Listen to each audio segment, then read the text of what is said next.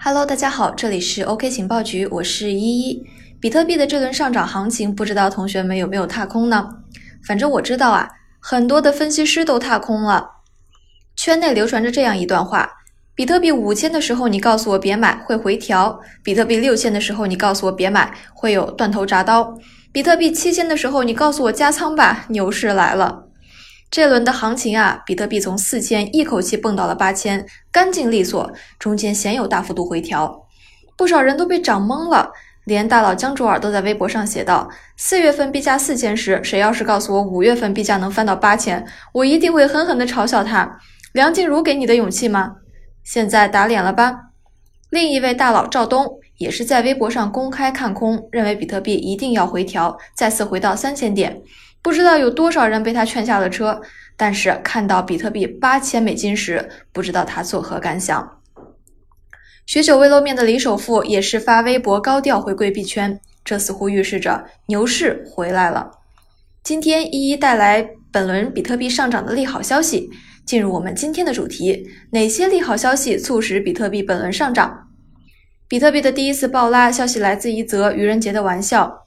四月二日，一篇名为《平地一声雷：SEC 突然批准发行比特币 ETF，加密货币市场狂欢》的文章截图传遍币圈。文章中称啊，美国证券交易委员会，也就是 SEC，在紧急会议之后批准了两个比特币交易所的交易基金，也就是 ETF。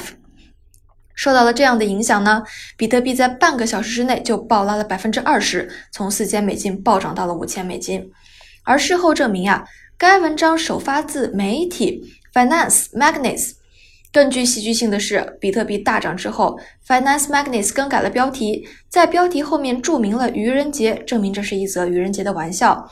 玩笑过后，比特币并没有下跌，且以此为起点开始了本轮上涨。整个四月份基本的情况都是震荡上扬，并没有暴力拉升。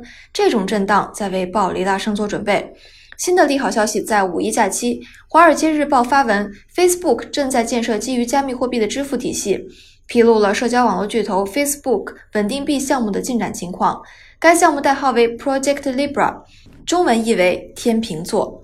如果 Facebook 成功发币，其连接的二十七亿的全球用户都将可能进入加密货币世界。几天之后，Facebook 开放了区块链项目的广告投放，并以此为起点，比特币开始了暴拉，各种利好消息接踵而来。五月五日，美国总统唐纳德·特朗普发推特称，五月十日起，美国将对价值两千亿美元的中国商品关税税率进行调整，从原来的百分之十增加至百分之二十五。此外，未来美国将对价值三千二百五十亿美元的中国商品征收百分之二十五的关税。作为还击，中国随后就宣布对超过四千五百种原已加征关税的美国商品，分别加征百分之十、百分之十五或者是百分之二十五的关税，其余五百多种商品仍加征百分之五的关税。在新闻联播节目中，主持人康辉罕见地用一分多钟的时间播报了中国贸易战的坚定立场，称美国下一步是要谈还是要打，亦或是采取别的动作，中国都已经备足了政策工具箱，做好了全面应对的准备。受此影响，全球金融市场巨震，一天市值蒸发了逾一万亿美元，美股等风险资产大跌，投资者寻求避险，美债、日元、黄金、比特币等都纷纷走高。在比特币的推动之下，区块链概念股逆势高涨。有人这样说啊，央行囤黄金，江湖囤比特币。OK 情报局坚决地反对贸易战。从国家经济的角度，贸易战是双方都有损失；但是在比特币的角度，贸易战将放大比特币的避险能力，对币价的上涨有着推动的作用。与此同时，全球最大的资产管理公司富达被爆出，在未来的几周之内将会推出面向机构客户的比特币交易服务。该服务由证券经纪公司 eTrade 和 Robinhood 合作开发。eTrade 是美国著名的互联网券商，拥有超过五百万的客户，而 Robinhood 则是美国的金融独角兽，其特点就是提供免佣金的股票交易。富达旗下管理着七点四万亿美元的资产，是全球最大的资产管理公司之一。二零一八年的十月，成立了富达数字资产公司。布局炙手可热的数字资产领域。当时富达曾表示，计划在二零一九年推出比特币的场外交易。而五月份，一种新的融资模式又火了——共振模式。简单理解，共振模式就是利用主流币或者是平台币去换项目币，也就是传销币。这个过程被称为共振模式，其本质还是与认购和 ICO 是一样的。与传统 ICO 不同的是，共振更加粗暴且附带浓厚的资金盘意味。共振式的始作俑者是 VDS，VDS 代币需要用比特币进行共振才能够得到。截止到目前为止，已有超过三万两千七百六十个比特币进行了共振，超过七千万个 VDS 被震出。很多人都说比特币是被资金盘拉上去的，从某种程度上来说确实如此。但是 OK 情报局提醒大家，远离资金盘，币圈和盘圈可是两个圈子哟。五月十三日，外媒 Media 更新了 b a c k e t 进展报告，比特币期货和托管 b a c k e t 差异化路径。此举被市场解读为。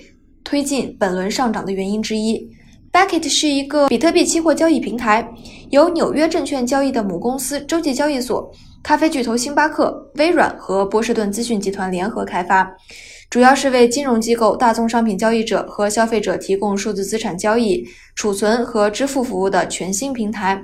目标是让购买、销售、储存和支付数字资产变得更加容易。B a c k e t 比特币期货合约开发有了新的进展，意味着个人和机构投资者都可以无缝的购买、出售、存储和消费数字资产了。这是比特币近期的实质性的利好。近期紧张的中东地区的形势也成为了促使比特币上涨的重要因素。伊朗迫于经济压力，需要出口换汇，一定程度上刺激了比特币的需求。面对美国的制裁，伊朗开始用比特币进行国际支付交易，此举成功避开了美国对本国银行的限制。特朗普虽然仍监督恐吓与伊朗进行贸易的公司，但是他万万没有想到是啊，无数的中小型公司早已利用比特币等加密货币成功逃避了美国的制裁与监控。如此多的利好促成了比特币的本轮上涨，但是接下来呢？利好过后会是利空吗？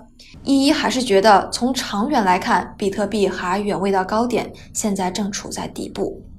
好了，今天的节目到这里就结束了。如果对购买比特币、挖矿、区块链技术等有疑问，请在节目下方留言，我们会仔细作答。欢迎关注我们的音频栏目《区块链情报速递》，每周一到周五持续更新哦。我们下期再见，拜拜。